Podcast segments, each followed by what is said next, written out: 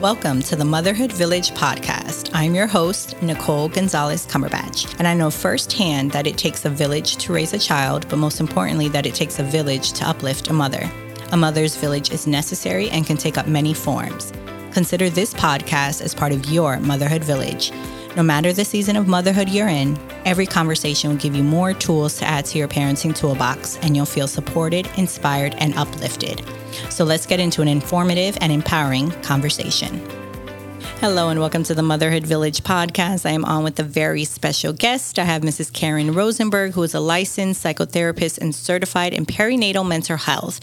She holds a master's degree in social work from the Ohio State University and a bachelor's degree in psychology from the University of Texas. Her practice is located in Boca Raton, Florida, where she offers virtual and in person sessions. Karyn helps provide emotional support to parents as they navigate the postpartum journey and specializes in grief and loss counseling and reproductive mental health. Love that. Welcome, Karyn. How are you today? I'm doing well. Thanks. Thanks for having me. Yes. Okay. So before we jump on to the meat and potatoes of the conversation, I always like to ask my guests.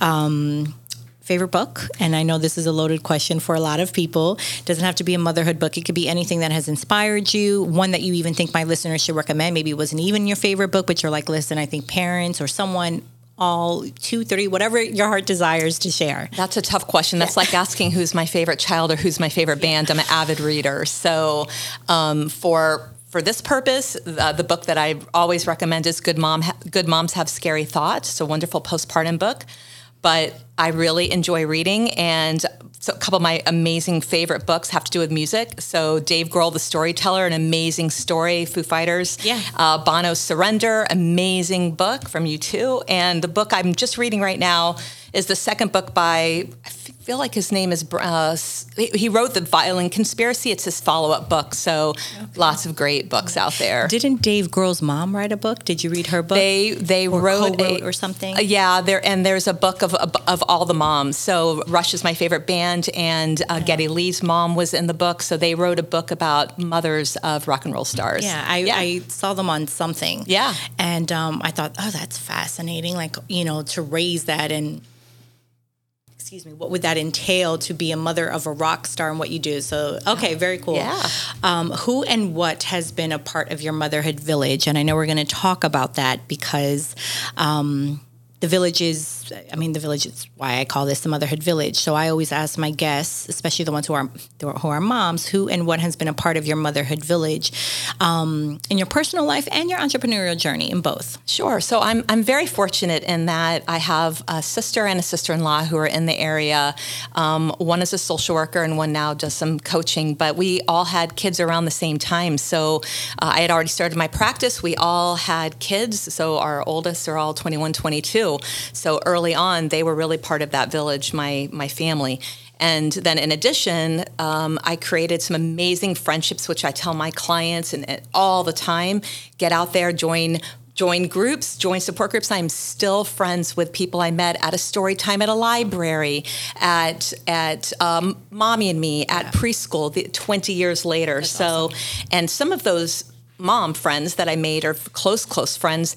In addition, are colleagues. So not only can we talk about just the challenges of being a mom, but also the balance of you know the profession as well. So it's I've been very very lucky to have an amazing and I had an amazing mentor before I ever had kids that really served me well. I highly recommend mentorship. Yeah, I think yeah. in in entrepreneurship, um, even in motherhood, I had talked to someone on my podcast who um, she was a leadership coach, but she helped parents, specifically mothers, of bringing that leadership into the home. And it was a pretty fascinating concept of like, um, and getting a mentor. Was like a, it was just a.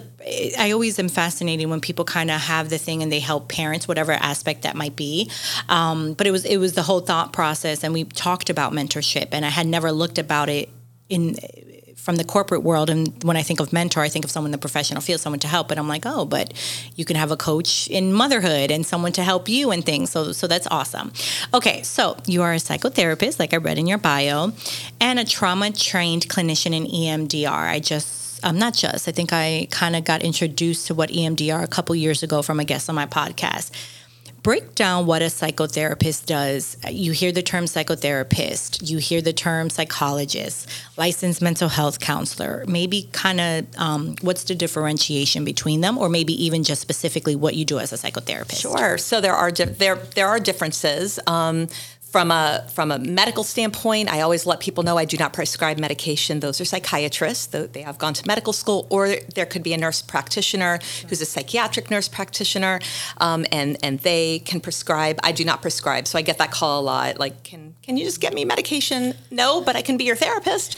So, uh, licensed psychotherapist. My training is as a ma- I'm a social worker, right? I have my master's in social work. So, in the state of Florida, we can be licensed as a psychotherapist. The difference between somebody like myself, there's licensed mental health counselors, there's licensed marriage and family therapists. We all have master's degrees. We're all kind of similar in terms of education, but maybe some different areas. Um, my my background was child and family as a social worker in graduate school, and then it kind of just launched off from there. Um, being a grief and loss specialist really is my when I started uh, as a grief counselor, and and that kind of led me to down the path to. And I don't know if you want to get into all of kind of the journey, Sure.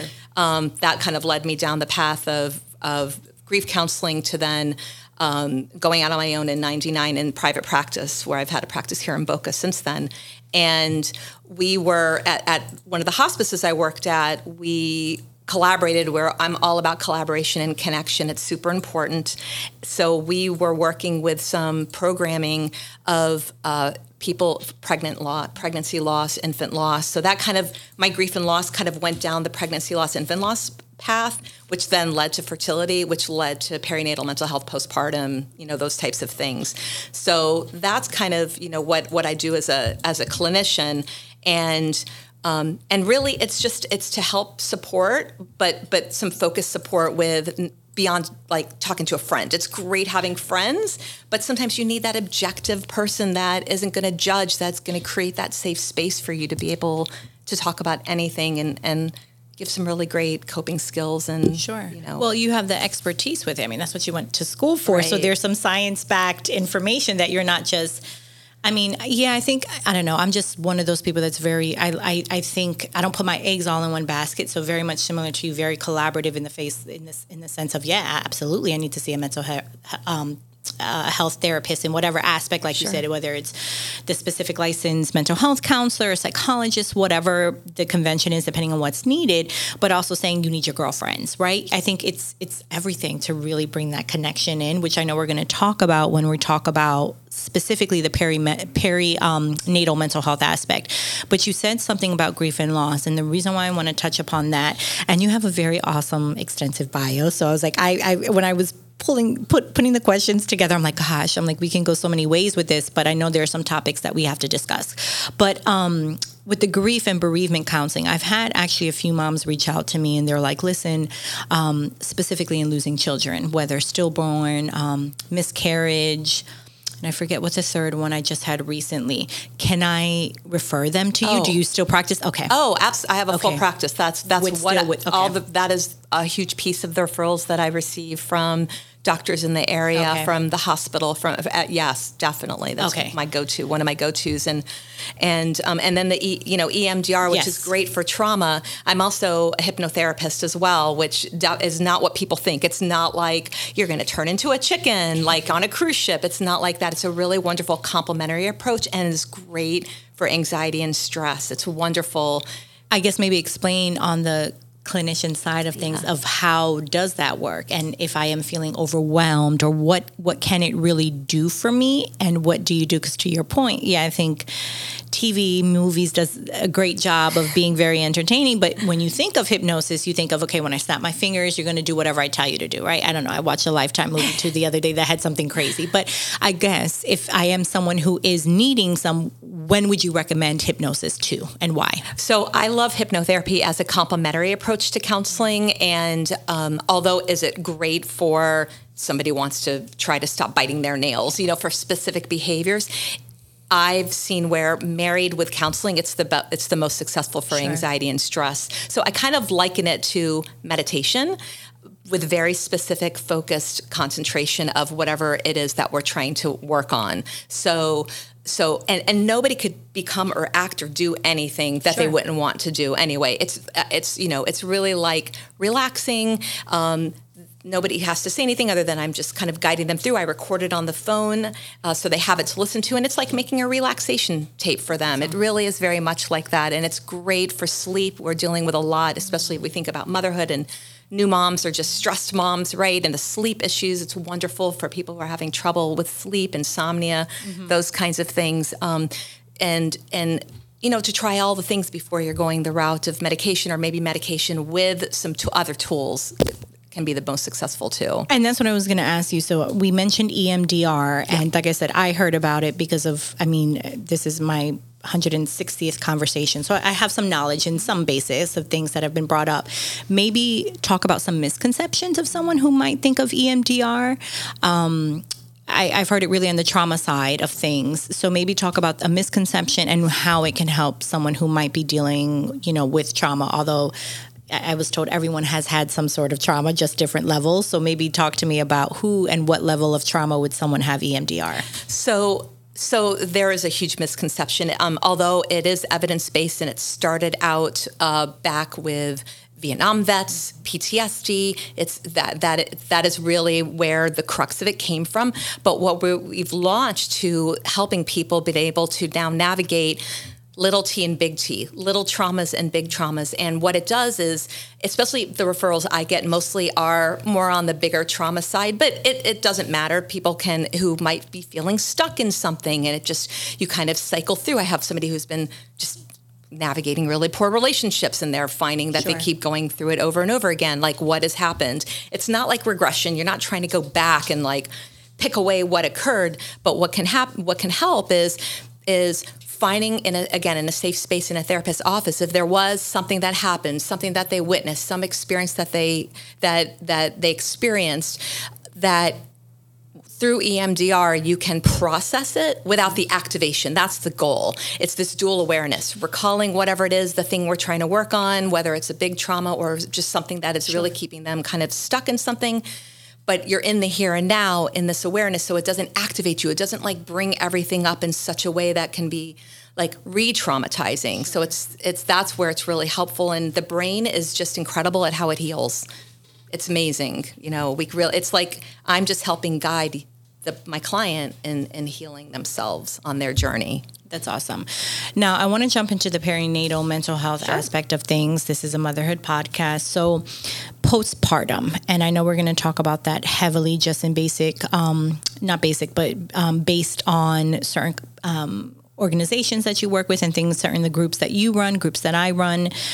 Postpartum. Can you ever really prepare for postpartum and you know, you come afterwards, right? So if a mom's listening to this, and actually crazy enough, we have had a lot of pregnant mamas um, that have come, and I applaud them because I'm like, wow, to even have the mindset to come. Sometimes I worry that maybe we're scaring them, um, and I've asked all of them that have come afterwards with their little ones. I'm like, like, did we scare you? Like, because you know, we talk about the things and there's different age groups and they're like no not at all like you know it was eye opening to kind of recognize you know what could possibly happen because obviously everyone's experience is different. But yeah i guess my question to you on a high level is can anyone really prepare for postpartum? And if so for a mother listening to this what are some tips that you would suggest to someone to prepare as they're heading into this uncharted territory? So one of the things that i have clients do they don't always come after. I have a lot of clients that come while they're pregnant uh, which is wonderful. And so if especially if somebody's had any history of anxiety or depression anyway. We always want to kind of look at that. So I love my pregnant clients that are proactive because or they're just super savvy about like everybody should see a therapist. Why do we have to have a thing to see a therapist? Let's normalize mental health, right? Yeah. Eliminate that stigma, and everybody could really benefit from sure. talking to somebody, not just because there's a thing, right? So, so I've I've lots of pregnant clients, and with the fertility stuff, I have a lot of clients sure. that I work with through fertility that you know are dealing with all the stuff and then become pregnant and then kind of on they're, that journey. Yeah Right. So, um, so preparing is kind of checking in with themselves, like what do they need, what's their support system look like, and being proactive even while they're pregnant. Creating that baseline, maybe they just come in for a couple of sessions so that once I've had a chance to kind of meet them, we sure. know what's up, and then they have their baby, and then and then they come in afterwards and you know have that support early on. I encourage people don't wait. A lot of people think i could do this. Everybody does this. It's the most natural thing. I should be should right? We throw the shoulds out like get rid of the shoulds but i should be so happy. I've wanted this for so long. And and so then they feel badly that they somehow need support or their partner. I have this recently. Uh, partners will say there's something wrong. You you need help, and they themselves are kind of removing themselves from it. Which I know we're going to talk maybe touch on that a little bit. So so really preparing is is stepping foot in, making that relationship, and also checking in with what their history has been. Have they had any kind of mental health stuff or not? Because again, like any postpartum that people have, whether it's postpartum depression, postpartum anxiety. That's pro- I see that probably more than anything, even more than postpartum depression, is like one out of five people. It's a, if you think about if we had five people sitting around this table, one of us. I mean, it's a very common. So when we normalize it, it just makes it so much better. I love how you said normalizing even seeing a therapist because it was interesting. I um, when I saw a therapist not so long ago, actually probably a few years ago after my son was born. Right, you always go when you think there's a problem. I thought we were to tap into the fact that I had married my high school boyfriend and was divorced at like 24. So in my mind, I'm like, oh, that must be my trauma, my issue because I mean, for anyone who's been through divorce at 24, it's a pretty big thing known him since I was 16. We had that codependent. It was just a lot going on. But no, she took it back to my my childhood years. And when I explained to her, and I mean, I have great parents, but you know, there's all background stories to different things. And she was like, "Okay, so we're going to tap into that." But the reason why I say all that is because that came after having my son. I never showed signs of anxiety, never showed signs of depression, um, like at all it runs in my family. Now, looking back, I had so much anxiety that came out of left field for me. Um, and I kind of tied it to possibly having a very uh, i was vp of finance when my son was born so very high stressful career and a lot of the corporate moms i've talked to on my podcast which i'm sure you're shaking your head yes for those that yeah can't see um, it's such a um, synergy between the two. So maybe talk to me about that because there might be someone listening to this is like, oh well, I don't, I've never because like I said, I went through that divorce, didn't have signs of depression, got through it, all these things, went on my way, and it wasn't until after my son came and I was like, oh, I'm resenting my husband, and I, I was just hit with a ton of just things.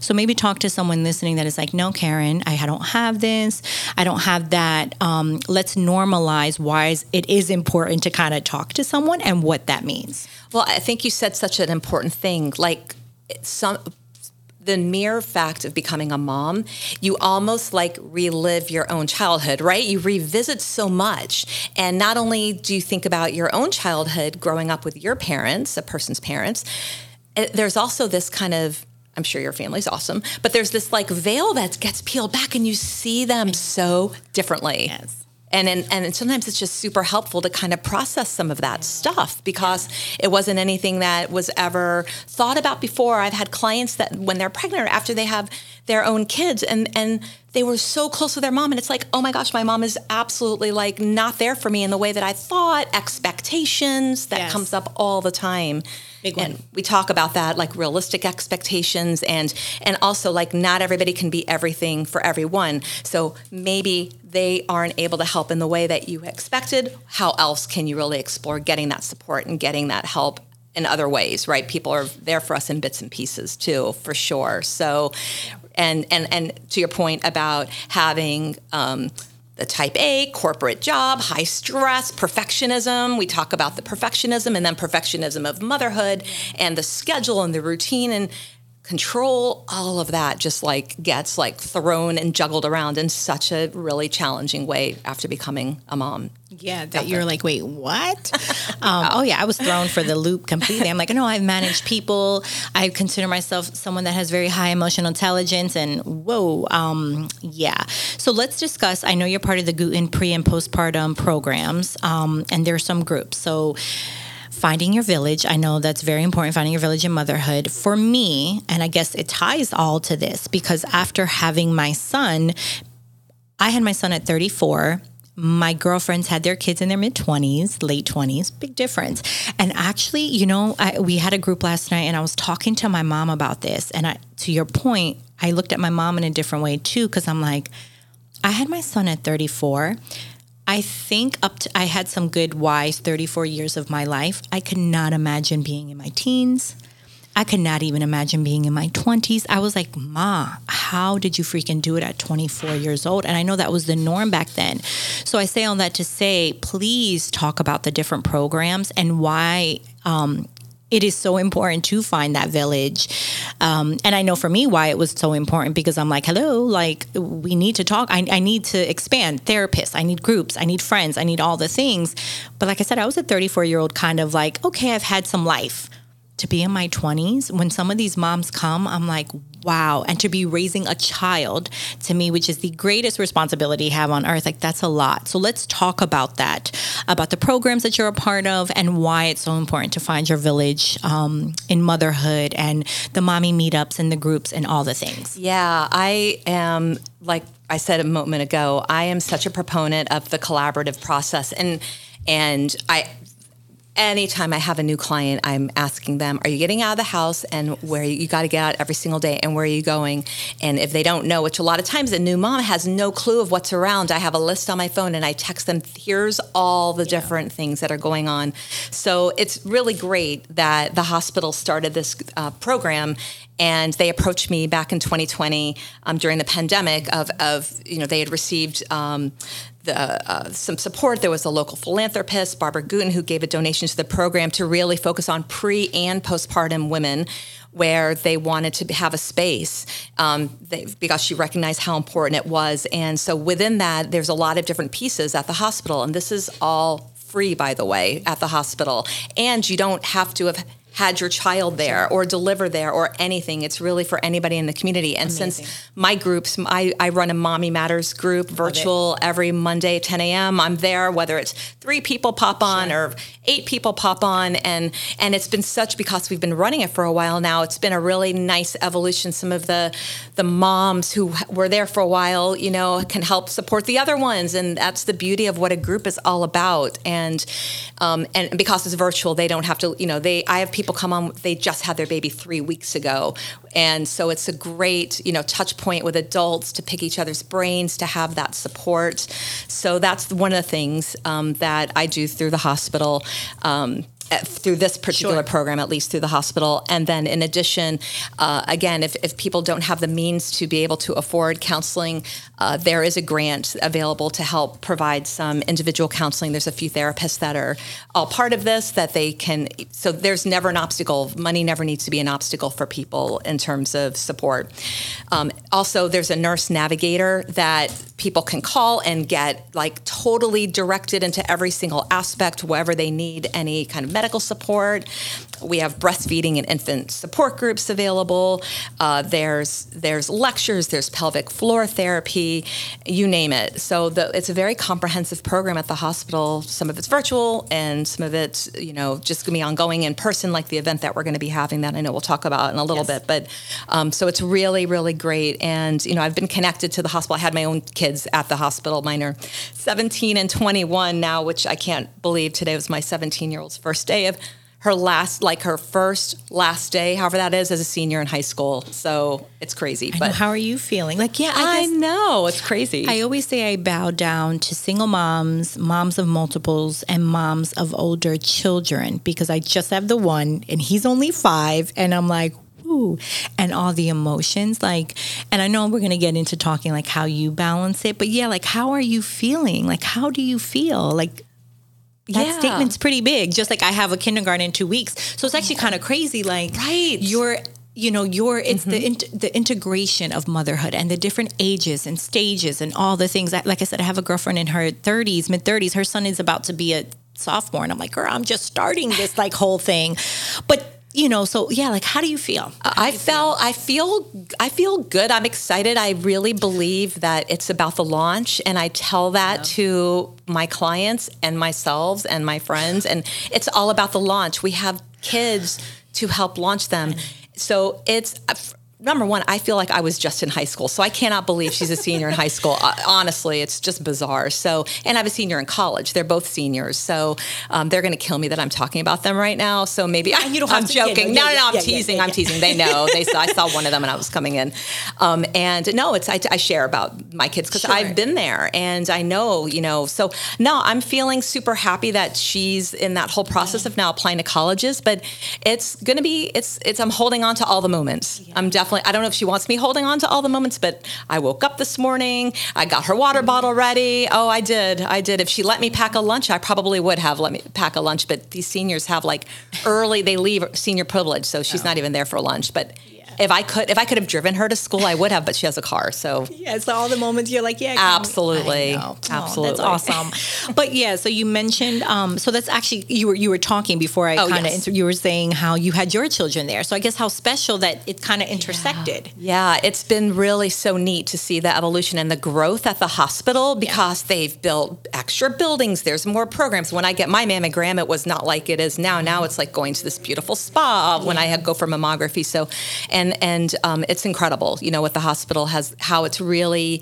even though it's connected with Baptist Health, it still has that feeling of community for sure. And so it is special. I have a very a nice connection. I've known uh, because of the grief and loss. I've known um, the oncology social workers for years. The everybody in labor delivery, maternity. So I have this like yeah yeah. It's it's nice. No, it is. And I had the absolute pleasure of touring um, or meeting Robin and, and kind of touring of it. And then I know they had the Finding Your Village and Motherhood. Goodness gracious, we're in August. Was it in February or March? When was that? Was it last year? I don't It even was remember. last year already. I I, mean, I feel like it's because it's coming up. We're having it next month. I feel like it is was a it year. last year? Maybe it was like October, November. I, Oh, I maybe it was in the fall. I'm, I honestly- I mommy I'm- brain. We're both having. Who knows? I have no, idea. But you have the next one coming up. So talk to me the importance about that and why. I mean, other than your connection with the hospital, Sure. obviously Yeah. um, you respect them, you honor them. You wouldn't have been working with them along, you know, this this time. Um, talk to me about the Finding Your Village and Motherhood event. I'm going to be a part of it. I will be a vendor there, kind of sharing some resources because that's what I do too. It's just really just basically sharing resources. So I made a lot of notes because I actually had a mother come to my support group that lost her mother not too long ago, and she's pregnant. There's an amazing book called Motherless So Mothers I need to connect and you. Motherless Daughters. Both of these books are amazing. Hope Edelman, who coined the term, I've met her. I've gone to her lecture. I have her books. I'm she's and motherless in the physical or in the and and and grief in the grief world. So motherless, right, right. You can look at it that way. There are moms that are estranged from their moms. Loss is loss, right? There's many layers of Yeah. what loss can look like. So, uh, for sure, and and that is you know, motherless daughters is is a grief related book for people who've had a loss of their own mom. But motherless mothers is really geared for moms.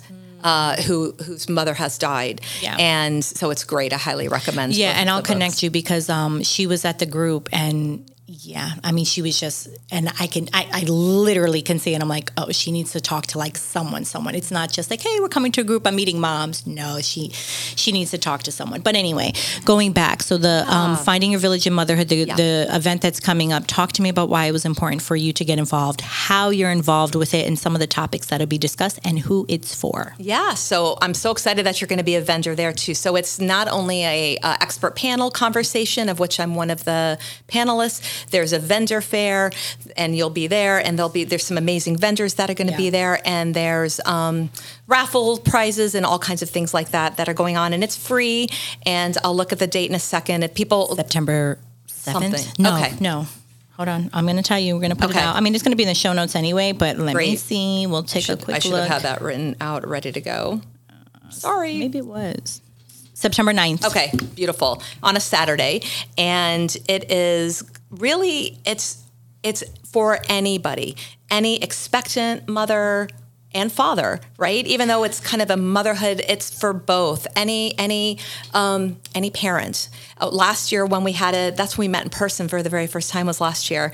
Um, and any there were there were there were moms, there were dads, so it's for any expectant or or thinking about having a family or newly some people were in there with their babies because all of the vendors that are going to be there are related to all of the different types of, of people. So some, for some it's just going to be information. Maybe they ha- aren't even pregnant and they're just on the journey. There's sure. going to be some vendors there that are just going to be helpful about healthcare and taking care of yourself and your vessel and sure. those so it's really for anybody that is kind of in this space in their life. Yeah it really is a special event. Um, yeah i loved how it's, it's really new and expected moms but i love how you said for dads um, for the moms in my group we have a separate group chat and I, I let them know that specifically. I was like yeah i was like bring your hubbies like and i think we need to do better aware of that. I think society wise, I guess, of really um, dads are doing a lot more than they did years ago, you know? So I'm like, where's the village for dads? That's, exactly. That's One a whole my, nother.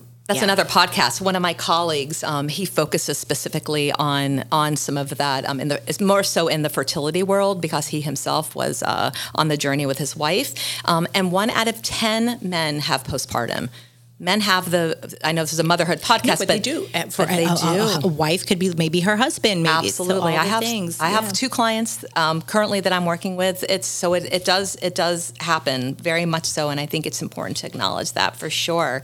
So um, yeah i'm glad that, that we're kind of touching on that. So yeah, so the the event starts with um, the vendor fair, and then at eleven o'clock, then we go into the classroom, and there'll be the, I'll be there speaking about mental health, pelvic health, breastfeeding, infant feeding, um, and then that'll it'll end by noon, and then the vendor fair will be there. So it's kind of sandwiched in between. So if you can't get there right on time, because especially if you're a new mom or any mom, right? it's just hard to get, right? Yeah. So, um, yeah, so that's kind of, you can do whatever kind of works. Plenty of parking. It's at the hospital, it's no, in the Women's beautiful. Center. Yeah. yeah. it'll be really easy. And to register, you could call um, the hospital. It's 561 955 MAMA. Um, you can go on my Instagram. I, I, added the link today so people could register. Sure. It's an Eventbrite. You could Google Eventbrite. Um, baby fair. Yep. If you do Eventbrite baby fair, I think I even put free in there. It, com- it came up immediately. Immediately. So, yeah. so there's lots of ways to be able to register. Very cool. Yeah. Um, now I want to touch upon. We were just talking about your motherhood aspect of things. So you are a mother and a therapist how do you balance the two worlds? And it's so funny. I was talking to one of my girlfriends about this because I was like, I think I finally recognized when my son was off of camp all last week, like, it just hit me. I'm like, you really can't balance at the same time. You have to do one or the other if you want to be present. And that's a big if. Because I could have and said, yeah, buddy, here's your iPad and sit. That is 150%. I could have put on YouTube, could have put on the TV and all the things. But I know better. I've talked to quite a few, you know, and I just know, and it just doesn't feel right, you know. But it was a lot. He's getting older. He expects more, and I was like, oh no. This week we leave for vacation. I've had, I've been so far behind because he was home, and I'm like, goodness gracious. I'm like, you cannot do the two. You just can't. You got to pick one or the other and do it at the right time if you want to be present in each one. You can't try and do here and there. So, my question to you is because you're a mother and a therapist, and a therapist in many, many different, um, um, specialties, uh, the grief and loss aspect. I'm sure that's a lot. How did you balance, in quotes, juggle and did they ever overlap? Like, how did you? I would imagine it helped you in your motherhood journey as well. Like, maybe talk about that aspect of it because I'm I'm very fascinated to hear how that went for you. Sure. So uh, the the one thing that I think is so important is to remember that we're human. And for me, or even early on because I started my practice in 99 and I had my first daughter a couple years after that. So, and then right around the time, even though I had always done grief and loss, my own mother died. She died in like six weeks after I started my practice, which was just kind of crazy. I'd already been doing hospice for seven years. So here I am kind of in the space in my practice. One of the things that I'm, I'm again, super fortunate in having amazing support, but my husband, I mean, really, how do I do it? I, I work two evenings a week yeah. and having young kids and letting go of guilt. Like when we hold on to what that guilt looks like and I'm not there. I'm not there to be able to help with all the things, or, or not li- with little ones, not being able to see them before they go to bed at night. Like those moments. So I, I was able to be flexible in my practice. Back then, I, I used to work four days a week and take Fridays off. So Fridays was my mommy and me day. So I would be very present on Fridays. We'd go to mommy and me. We'd go meet a friend for coffee afterwards, go to the park when it wasn't a blazing 97 degrees out. yes. And um, so those things really definitely helped um, in terms of being present, sure. but also balancing my practice too. So having the support of, of my husband was was great, um, and knowing that because I tell this to clients all the time we they're they've been a parent just as long as we have we're not the expert we think we are but they may figure out their own ways and how to navigate it too so i had to trust and if he's listening, which I'm sure he is, he will remember some of those moments where I would come home and I'm I'm human. I would get like, especially when they got a little older and there was homework and did you get the homework done or the project? So it was like the first job of the day was my practice, but my second job was still being a mom and they totally overlapped. Or during the day, who's getting the phone calls when you're sitting there in the office and when I'm with a client, I'm not on my phone so he really was that backup if there was a call, like yeah. from a doctor, if, if a pediatrician anything, was yeah. calling anything. So,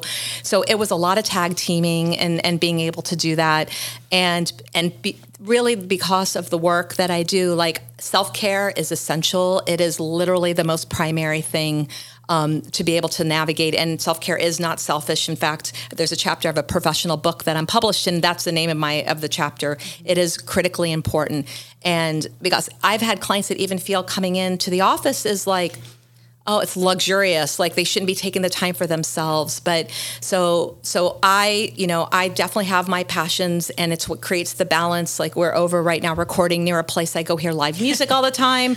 Uh, it's one of my favorite places. Uh, so i'm really into music and so that is my that is my balance. I'm i'm sipping water out of a peloton water bottle right now. So exercise is my balance. Reading is my balance. So having those things that we're really into um, that is part part of our identity outside of being a mom or a wife or a clinician. So those and and deserving of that. Important to take that time. I think you just hit it in saying that's your balance of how to get back to being balanced if that makes sense. Like you know when they say eat a balanced breakfast or for you to be whole and it's so true and I think we have to reframe when we think of balance. I think for a long time in society we thought of balance like you can have it all. And I do believe you can. You just can't have it all at the same time. I have a loving family. And to your point, I mean, you know, we go on vacations, we do the things. But when it's time to work, like I said, this week I was like, okay, I know tonight I'm going to bed at 1 a.m. Like I know what then that is. But then to your point, it's so funny because um, if uh, I, I only do the three support groups in the evening specifically for working parents only that can't three. make only three. well, there's thirty something days. Oh, My true. son, when I tell him, he looks at me like. another support group mommy and you know it's adorable and of course i talk to him about what i'm doing and i know he'll understand it but you would think i'm gone like every night but i know to him you know it means something so what i've learned with that and I, you know he's like mommy can you promise you'll be home and I never make a promise I can't keep. I did that once and I didn't make it home and whew, I felt the wrath of that and just that was the guilt. So I've learned to kind of tell him what I can, let him know and then I'll make it up. I'll cook him pancakes the next day, you know, like we have, like you said, the Friday thing. So I think you can. I think you just have to have the grace of knowing like what you can and your limitations. But you saying the balance of like listening to music, finding the things that kind of take you center from your um, professional opinion, because now with the support groups and talking to moms, my own personal journey, even some of my girlfriends, what comes up a lot is that identity aspect, right? So you spoke on and touched briefly upon. Um, the moms are still, regardless of whatever, as hands on as my husband is, I'm still the one who's washing his uniforms, getting it ready, just because innately I needed to get ready. He'll probably do it, but it'll be on like Sunday at like 8 o'clock p.m., right? So, my question to you is talk to me about that identity aspect. And is it just something that is, for the most part, inevitable and mothers work through? Now, whether it's through the mental health and they seek someone, that put that to the side. Like maybe talking to a woman, uh, to someone listening to this, like, is that inevitable? Because it's like, and whether you have one child, two, three, because every journey is different, like we have to almost come out renew and say, okay, we've had this transformative experience. We're raising this child. We've kind of got out the fog. Now I have to find out what balances Karyn. Now I have to find out what balances Nicole. Is that something that's inevitable? Is that just what it is and we have to embrace it? I guess is my long-winded way of saying, is it just what we have to do? I have a lecture that actually at one of the collaborative groups that I that I love that I've known for like 20 something years too. I have a lecture that I've done many times called the evolution of a mom's identity. Mm. It is an evolution. Mm. So it and and we're constantly evolving and changing. So I do think that it's inevitable. Yeah. I've had clients that when they've had their professional uh, careers, and then they're kind of at that crossroads. What am I going to do? Am I going to go back into the workplace? Do am I, I want to go back? Do I want to go back? Those that said I'm definitely going to, and then they have their baby, and they're like, "There's no way I could leave my baby," or vice versa. You know, I always thought I would stay home, and I definitely can't wait to go back. So yeah. all is okay.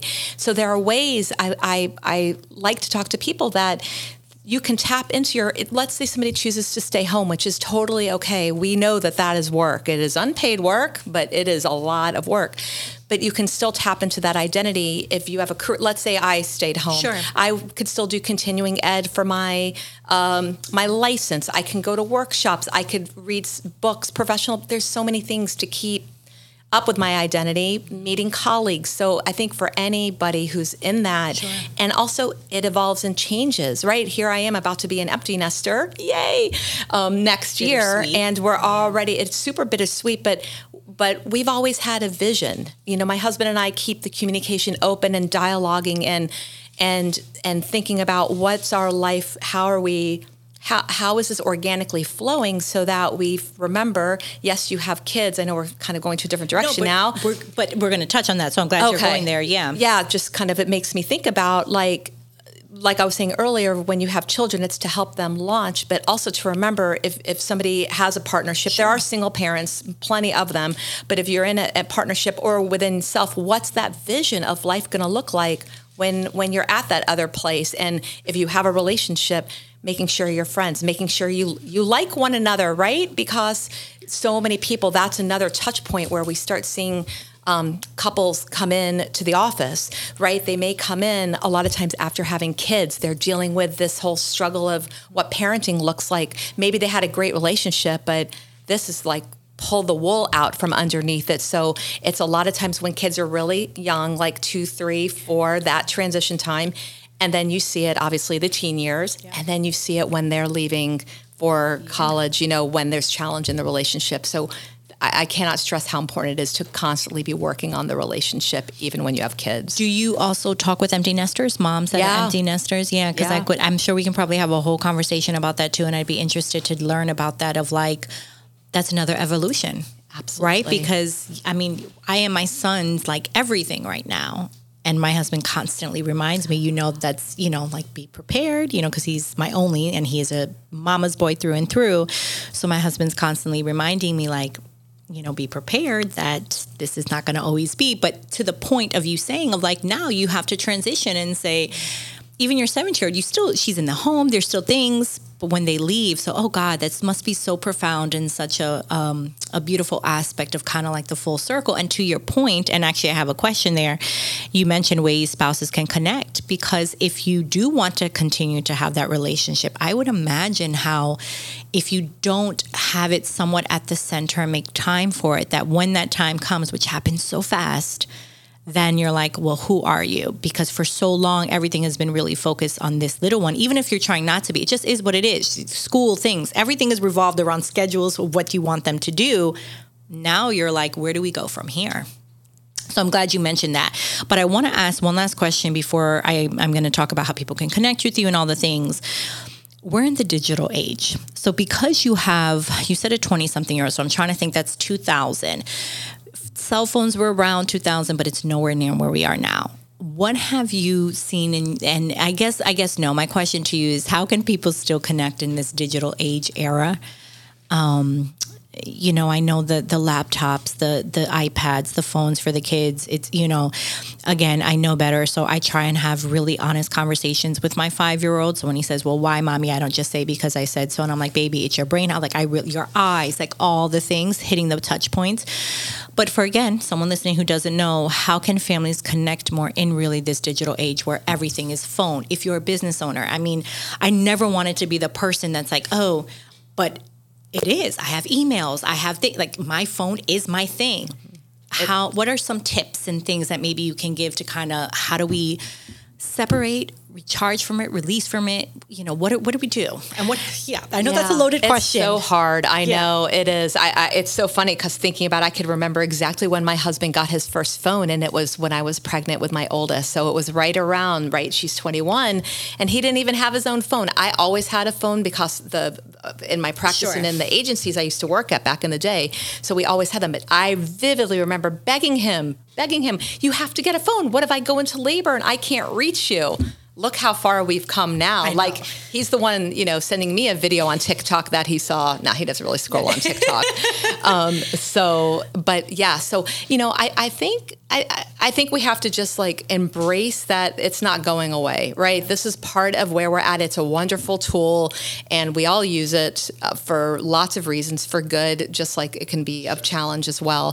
So, if we're talking about family time, maybe there's just some boundaries. Maybe there's some parameters of if, if we're having dinner together, we don't have our phones on the table. Our phone is someplace else. Sure. And this is something that that in the very, you know, we have like it's a miracle when my family's all together now that we can have dinner. And but if my if especially if my 17 year old um, and she knows i hope you are listening to this now i can't stand it if she's on her phone while we're eating. So um, so really being present and it keeps us out of our our own thoughts. We need to have just time to be able to like get off of a screen and unplug from that.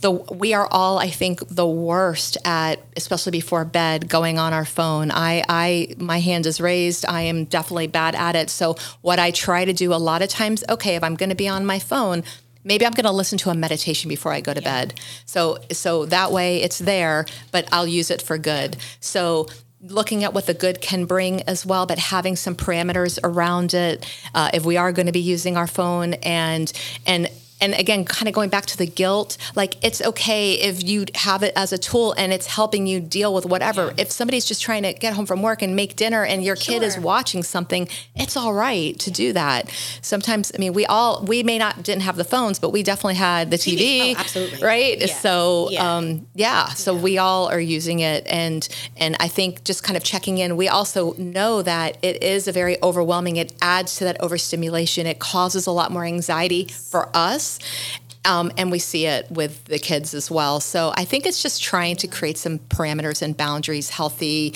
relationship with the technology, and also a time to really unplug. I, I knew somebody. He literally from 5 p.m. to 7:30 there was no nobody had it like the whole family. And and i have some clients now that are even in high school and the parents are still like the stuff has to be pl- kept out of their room overnight. You know there's still some parameters and i think that's a healthy thing to do when when you're able to do it. Yeah no i agree. I've told myself that of trying to be i mean especially now that he is heading to kindergarten i think we're heading into we are heading into uncharted territory because it's big boy school. You know, he's had this wonderful safe haven of preschool. They were fantastic for four years. I cry. I, I get teary eyed thinking because Friday's his last day there, um, and we'll still be connected. But I think about, it, I'm like, he's going to kindergarten. This is like you know there's rule you know this is this is a big thing you know and still trying to have grace with it but of really trying to say okay for these next years of him being in the in, in school age years how do i want to show up and i think one of the biggest things is also as a parent modeling too with it and having the conversation so uh, yeah my husband and i go back and forth we're like yeah we're not gonna you know i have actually a reminder turn phone off put you're putting him to bed so that I'm not like this during I reading time because I'm like, I have to have a reminder. If not, then what do I do? I just grab my phone and I'm like, did someone email me? It's a whole thing because then we get the email and then your aggravation. Is it a good email? Is it not a good email? Did someone cancel something and then your child is looking at you? So i'm i'm aware of that but to your point i know it's not always the case and you listen if you're listening to this you got to do what you got to do. But i like how you said to kind of see what the parameters are and really what's working best and what you need for your family for sure. Okay Karyn as we wind down please um, share how people can connect with you. Um, we know the services you provide your website i will add your social media and all the things how they can Sure. connect with you you. Absolutely. Lots of different ways nowadays, speaking of technology, right? So I'm on Instagram. It's uh, it's my name, Karyn, but it's with a Y. I'm not the Karen with an E. I know that became a thing. Can we? That, I, I need a podcast and a th- I need a therapist about what that's done to me. I'm joking. So it's uh, it's Karyn K A R Y N L C S W. That's what I am on Instagram. Um, on Facebook, I think it's the same thing, or it's Karyn Rosenberg LCSW. Um, my website is my name, Karyn Rosenberg. Uh, it's B E R G dot com, and um, my phone number 561 306 0232. Text me, DM me, uh, email me, Karyn at KarynRosenberg.com. So those are all the best ways to reach me. Awesome. Yeah, I'll put it in the show notes. And I always ask my guests this. It's so funny. I asked someone before and she was like, What the heck did I do the last 45 minutes? But I do like to always ask, do you have any final wisdom thoughts that you want to impart now that we've kind of come through all of this to share kind of with the podcast community? let go of the mom guilt. We are the worst at holding on to guilt. And if there's nothing else, that what you're experiencing most likely is totally normal and it's completely valid. And let go of the guilt. It's not going to help you whatsoever. So thank I you. love that. Thank you so much, Karyn, for coming on, for sharing your wisdom, for sharing tips, tricks, um, upcoming events for obviously the mamas that are in the South Florida area. And again, this will all go on social media, show notes, all the things. But thank you, Karyn. Thank you for coming on and continued blessings to you for love and light. Thank you. Thank you for listening to this impactful episode of the Motherhood Village podcast. Subscribe to my show so you'll never miss a future episode. You may also rate and review on Apple Podcasts and share this episode with someone that can use it as part of their motherhood village. Remember, your village can take up many forms and you do not have to do it alone. Connect with me at themotherhoodvillage.com. Blessings to you for love and light.